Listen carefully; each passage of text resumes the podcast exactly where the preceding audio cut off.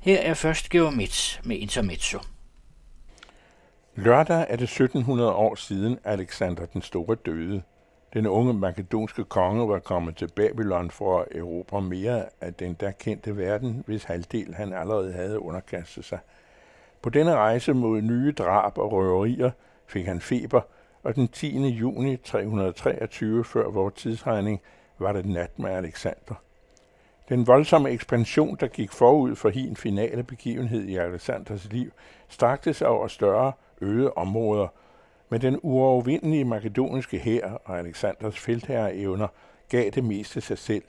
Hvor folk og byer gjorde modstand, blev byen knust og brændt, mændene myrdet og kvinder og børn solgt som slaver, kort sagt. Erobringerne havde foruden Alexanders umættelige ambition naturligvis også et økonomisk sigte.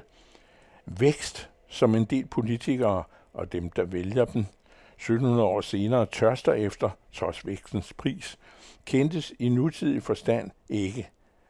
Bønderne kunne håbe på tørvejr i høsten og landbrugsteknologiske fremskridt som en effektiv plov, for eksempel stærkere trækdyr, billig arbejdskraft og slaver. Gevinsten var stadig til at overse. Eller de kunne stå af i Roskilde, begrænse børnetallet med færre måneder mættet, hvilket også var langt fra drømmen om maksimering. En mere radikal metode, uden at den var nem og med risikable investeringer, bestod i at tilegne sig andres territorier eller friland, nul terre sans seigneur, som man sagde, intet land uden herre.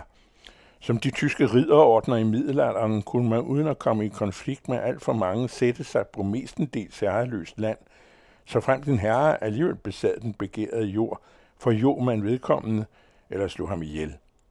Fremgangsmåden viser sig igen uforandret, til med længe efter at vækst opnås efter andre, mere bestandige og givtige metoder, eksempelvis ved moderne, mere duelig teknologi, elektroniske dimser, ved kornforædling på mere end 20 folk og med afkast på mange gange investeringen. Det håbefulde perspektiv i sådanne fremskridt øjne siger, at det til sidst ikke kan betale sig at erobre land.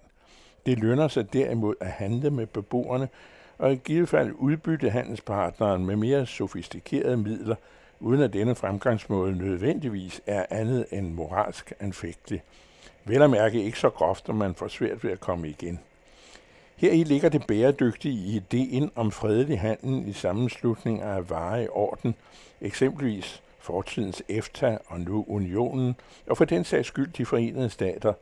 Sådanne samkvem forudsætter en vis form for ligeværd, så man ikke kommer det til, og betinges samtidig af en eller anden form for handelspartnernes indre frihed til nye idéer og opposition, dermed også for et vist mål af politisk civilisation elementært. Alexanders dødsdag markerer passende begrænsningerne i vækst ved ekspansion.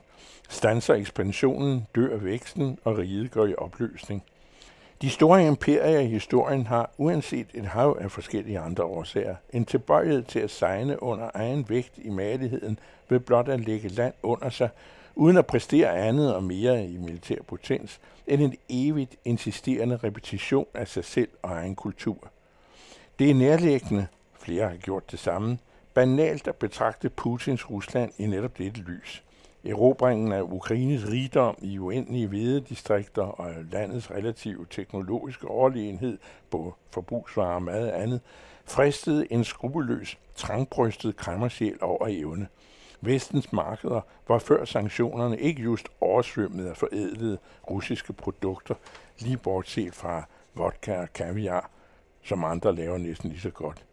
Derimod var gaderne i St. Petersborg blot for få år siden et orgie af importerede dyre biler, mens elegante butikker faldbød kvalitetsvarer fra Vesten i mængder.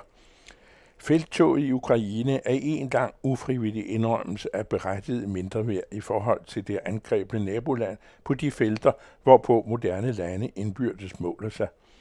Putin fremviser sit lands uformåenhed på alle andre kvalifikationer end at sende raketter mod de forhatte ukrainske byer, og holder samtidig Rusland fanget i en ny form for kommandoøkonomi, kontrolleret på overkleptokratens nåde af profiterende venner. De af dem, der endnu ikke er faldet ud af vinduerne fra femte sal.